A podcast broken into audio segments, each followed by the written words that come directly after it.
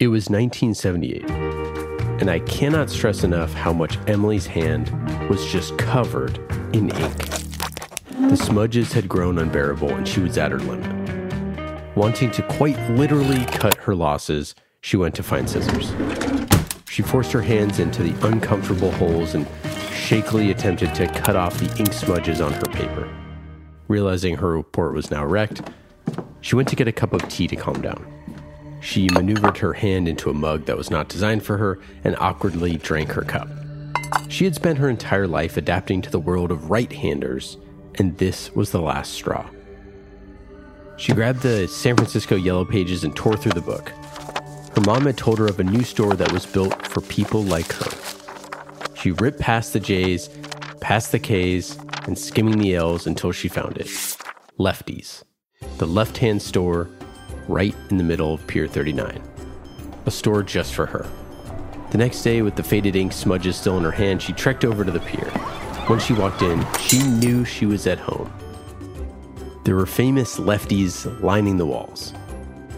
And although left handed people make up only 10% of the population, that 10% includes Leonardo da Vinci, James Baldwin, Babe Ruth, and Paul McCartney. They smiled down on Emily, validating her presence there. Lefties have often been vilified throughout history. They're accused of witchcraft and working with Satan. Even today, some are forced to use their right hands in school. Heck, the root for the word sinister is the Latin word sinistra, which means left. Emily walked the halls of lefties and found left handed scissors. There were notebooks and can openers, mugs and novelty signs. Finally, her demographic was being served and celebrated. But then, one fateful day, it all went away.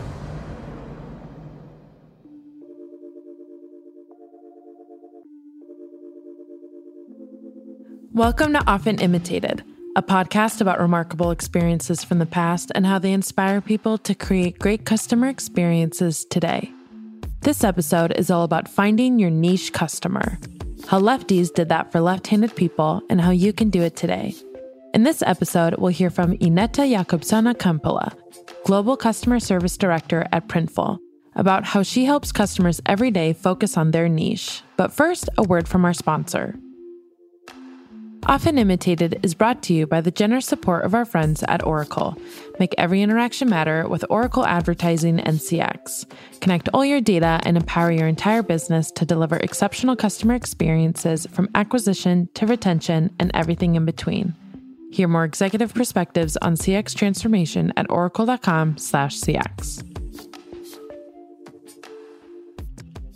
As quickly as lefties came into her life, it was taken away.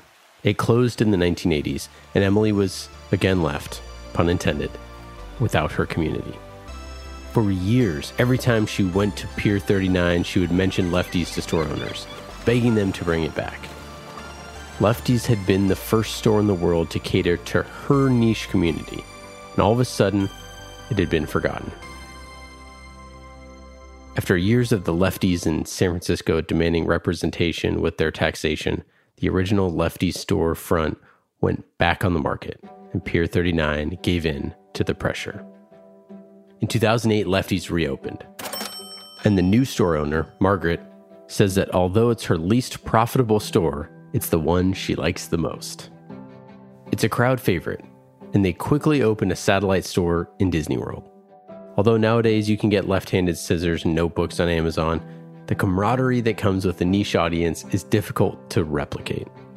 They created a safe haven for lefties, a place where the 10% reign supreme, no one judges you for having your hands covered in ink smudges, if you even have them at all. See, when you have customer experience catered to you specifically, it's hard not to become a fanatic. The brand loyalty soars as customers feel proud to be part of your experience. Is it alienating to righties? Eh, maybe. Lefties even had a signature mug that spills if you attempt to drink it with your right hand. But with each spill drink, lefty grows their wings. And that's what we're talking about today niche audiences. Someone who's passionate about catering to a niche customer segment is today's guest. Ineta Jakobsona Kampala is the Global Service Director of Printful. Her and her team help thousands of customers find and explore their niche every day. And she can help you too. First, let's hear a little bit more about what Printful is. So, Printful is an on demand printing and fulfillment company.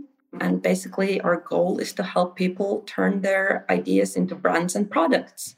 In a more simpler terms, if you have a great design idea, we can print it for you on one of our 300 products and pack it and ship it to your customers. At the moment, we have actually delivered over 40 million items globally. We have 10 in house fulfillment centers around the world. We consist of approximately 1,800 employees, and we just celebrated 1 billion in our customer sales. So that's a really cool milestone for, for us as an eight year old company. Passing 1 billion in customer sales is an incredible achievement, and it comes from customers knowing exactly who their target audience is. Ineta says there are only two things you need to be a successful Printful user. There are only two things required from the person. One is the idea and the actual design, and the second is some marketing skills. How are you going to sell this?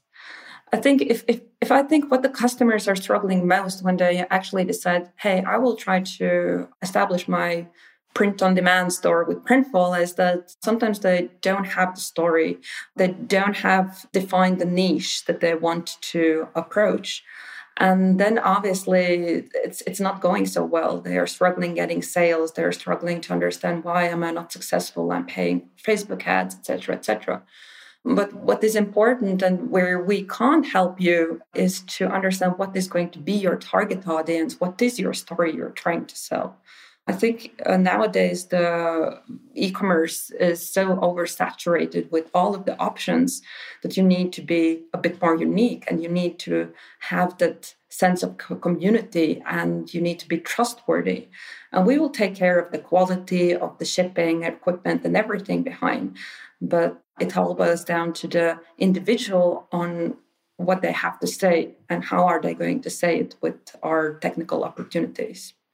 Having a unique story to share with your customers is crucial.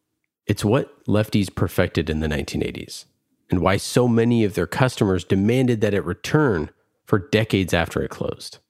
Once you have your niche identified, Printful's process is seamless. So let's take a typical customer. It's usually a creator, an artist who is a designer, and uh, they have these extremely cool designs they would like to make wearable or available for a wider use. So all the customer needs to do is create a design, upload it on Printful platform, and then sync it with their e-commerce stores. We offer synchronization with around 22 different platforms, e-commerce platforms out there. So whichever is comfortable for our customers, we will be ready to integrate with. One of the most common is either Shopify or Etsy. I, don't, I think those are well best known. And when you have created your design, uploaded and chose the product you want to upload it to, post it on your store, we will basically be taking care of everything else. We are a white label company, meaning that when the end user of the product is actually going to receive the product, they will not know that it has been created by Printful because it will be branded with all of the original store owner brand and personal touches. And I think that's a blessing in disguise for us as well, because it might be that already you have some of the Printful products, but you don't even know about it. Who knows? You could already be a Printful fan and have no clue, which is the goal of both Printful and their customers. They both work tirelessly to make sure their niche buyers are being catered to. What our customers are constantly thinking about is their target audience and whom are they actually approaching with their store. And Printful, we can help you with different tips on how to communicate, how to interact with your your own customers but at the end of the day, it's your own decision and your own call. So, what niche and what customer base are you approaching? We do see a lot of customers failing by defining what their niche is. Their stores are set up without a story. And we see that the most successful customers are actually the ones who have previously created this community and their own online presence and only then introduced products what they want to sell. If you're struggling to find your niche, Ineta has some advice. So, if you think about the source of inspiration, I personally have found that there are, for me, there are two sources of inspiration that are really strong. So, one is passion. It doesn't have to be a lifetime passion, but as you mentioned, lakes or walks in the forest, or we just got the dogs. So, suddenly my passion are dogs, right? So, those passions where, where your eyes start to sparkle and, and you got the tingling sensation oh i love this so much. This is the right source of inspiration. You can tap in to actually become successful. Because if you're passionate for it i guarantee you there are definitely more people out there who are passionate for the same thing and the second source of inspiration for me it's it's completely opposite. Things that i really hate things things that irritate me. And uh, how do i deal with it? And and obviously irritation is a great place to look for inspiration as well so if I don't like something, if it drives me insane, I can always create an awesome design out of it because it's going to cause emotion or trigger emotion. I think that's probably the key to success as well. So how do we how do we trigger that specific emotion in, in, in different ways? Let it be lakes, let it be dogs, let it be, you know, music or your favorite quotes. We know irritation is a great source of inspiration. Lefties was founded on the pains felt by lefties adapting to the righty world. Once you've chosen your niche, then you can start by exploring customer experience.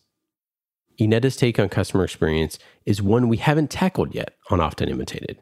The best customer experience is when our customers don't need to think about experience at all. And looking from customer support perspective, I think the generic company goal is to make customer support non-existent. It's an unreachable goal, obviously, but uh, it's a, it's a goal that drives the customer experience for Printful. Because if you think when you actually end up contacting someone from Printful, it's when you are stuck with something, when you when there are uh, on barriers that you can't overcome.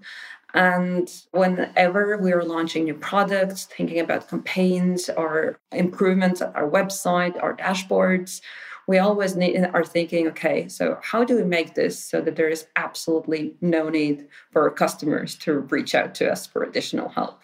It's not that we don't like to talk to our customers. We obviously love that. As I said, it's it's a very limited opportunity for us to actually see our customers face to face. But that goal that whatever you do, wherever you are in whatever role you are, the customer experience needs to be completely seamless and comfortable enough so that the customers can focus on their own responsibilities of the store management and they shouldn't be thinking about the Printful at all.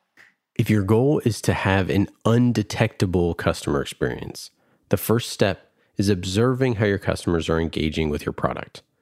Then maybe you watch some reality TV. So the first question is how close are you to the customer?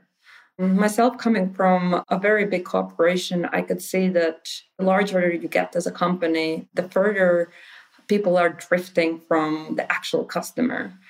And if somebody wants to reimagine their customer experience, you just need to get down um, back to the customer and see how it how exactly does it feel like.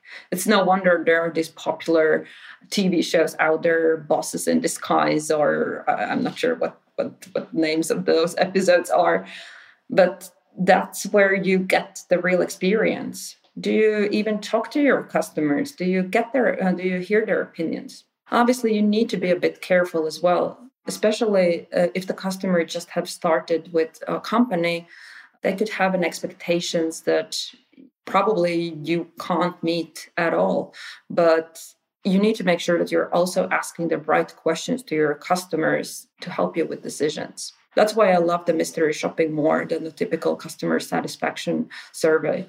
Um, because the mystery shoppers, they are tasked with certain goals, what they want to investigate.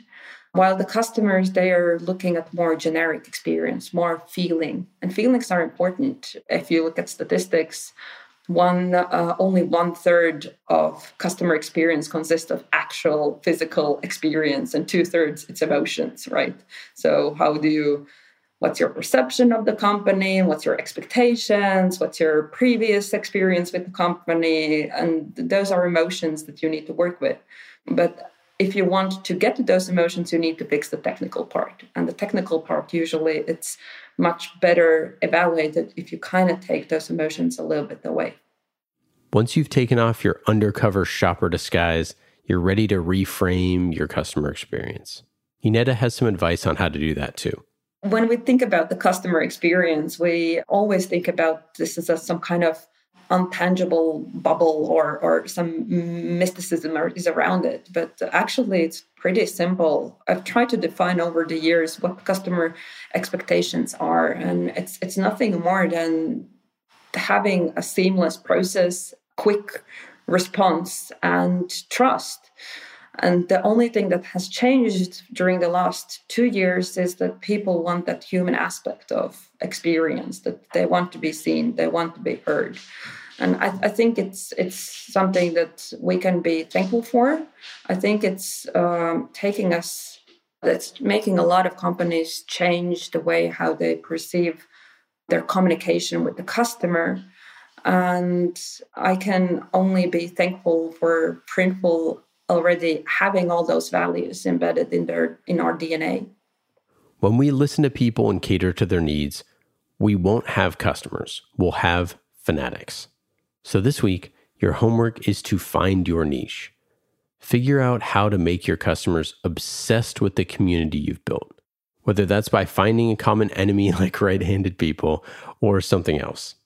Find what your customers are obsessed with, and then maybe their next obsession will be you.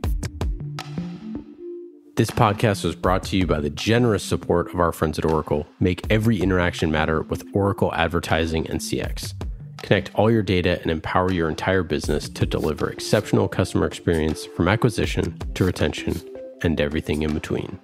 Hear more executive perspectives on CX transformation at oracle.com/cx. This is your host Ian Faison, CEO of Caspian Studios. Thank you for listening to another episode of Often Imitated. If you like what you're hearing, please tell one friend. This podcast was narrated by me, Ian Faison, written, produced, and edited by Mackie Wilson, Scott Goodrich, and John Libby. You can learn more about our team at caspianstudios.com.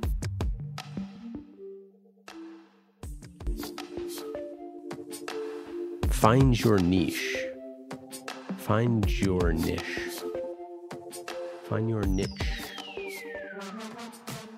Find your niches. Find your niches. Is it niche or niche? I look this up. Niche. I think I like niche. I keep going with niche. That's what I say.